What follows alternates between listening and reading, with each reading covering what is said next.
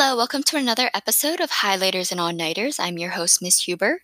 Today we are reading Echo and Narcissus. So, Narcissus is where we get the word narcissistic. Um, this is a pretty epic myth in terms of karma. In some versions, it gets kind of dark at the end, but we are not reading that version. We're reading this version. So, let's begin. Echo was a beautiful nymph, fond of the woods and hills, where she devoted herself to woodland sports. She was a favor of Artemis and attended her in the chase, so that means she goes hunting along with Artemis. But Echo had one failing. She was fond of talking, and whether in chat or argument, would have the last word. One day, Hera was seeking a husband who, she had reason to fear, was spending time among the nymphs. Echo by her talk contrived to detain the goddess till the nymphs made their escape. So she's distracting Hera while all the nymphs flee. When Juno discovered it, she punished Echo in these words You shall forfeit the use of that tongue with which you have cheated me, except for the one purpose you are so fond of. Reply You shall still have the last word, but have no power to speak first. All right, so fast forward a little bit. The nymph saw Narcissus, a beautiful youth, as he pursued the chase upon the mountains. She loved him and followed his footsteps. Oh, how she longed to address him in the softest accents and win him to converse, but it was not in her power, so she just wants to talk to him. She waited with the impatient she, oh, she waited with impatience for him to speak first and had her answer ready. One day, the youth, being separated from his companions, shouted aloud, Who's here? And Echo replied, Here. Narcissus looked around, but seeing no one, called out, Come. And Echo answered, Come. As no one came, Narcissus called again, Why do you shun me? Echo asked the same question. Let us join one another, said the youth. And the maid answered with all her heart in the same words and hastened to the spot, ready to throw her arms around his neck. He started back, exclaiming, Hands off! I'd rather die than you should have me. Have me, she said, but it was all in vain. He left her, and she went to hide her blushes from the, in the recesses of the woods. From that time forth, she lived in caves and among mountain cliffs. Her form faded with grief, till at last all her flesh shrank away. Her bones were changed into rocks, and there is nothing left of her but her voice. And with that, she is still ready to reply to any one who calls her, and keeps up her old habit of having the last word. Narcissus's cruelty in this case was not the only instance. He shunned all the rest of the nymphs as he had done poor Echo. One day, a maiden who in vain endeavored to attract him uttered a prayer that he might some time or another feel what it was to love and meet no return of affection. The avenging goddess, in this case Aphrodite, um, so Aphrodite heard the, and granted the, pr- the prayer.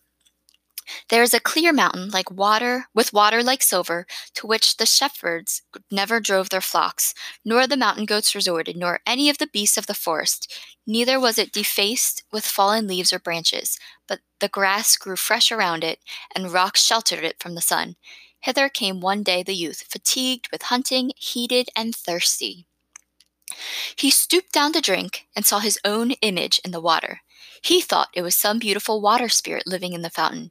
He stood gazing with admiration at those bright eyes, those locks curled like the locks of Dionysus or Apollo, the rounded cheeks, the ivory neck, the parted lips, and the glow of health and exercise over all.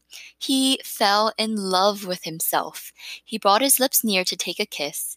He plunged his arms in to embrace the beloved object. It fled at his touch, but he returned again after a moment and renewed the fascination.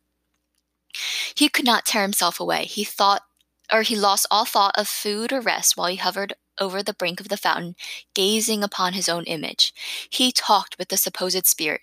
Why, beautiful being, do you shun me? Surely my face is not one to repel you. The nymphs love me, and you yourself look not indifferent upon me. When I stretch forth my arms, you do the same, and you smile upon me and answer my beckonings with the like. So basically, he's talking to himself in the mirror, in this case, a reflection in a fountain. His tears fell into the water and disturbed the image. As he saw it depart, he exclaimed, Stay! I entreat you, let me at least gaze upon you, if I may not touch you. And with this, much more of the same kind, he cherished the flame that consumed him, so that by degrees he lost his color, his vigor, and the beauty which formerly had so charmed the nymph Echo. She kept near him, however, and when he exclaimed, Alas, alas, she answered him with the same words. He pined away and died.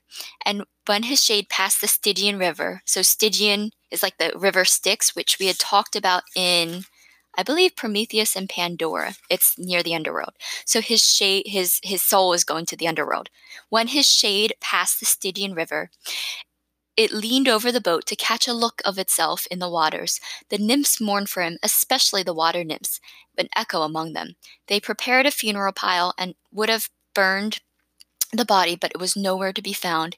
But in its place, a flower, purple within, and surrounded with white leaves, which bears the name and preserves the memory of Narcissus. So, if you actually want to go and Google the flower Narcissus, you'll come up with a picture of it is a real life flower. Um, so that was Echo and Narcissus. I hope you enjoyed it. Um, this has been Highlighters and All Nighters. I'm your host, Miss Huber. I wish you well as you go forth and answer your questions. Good luck.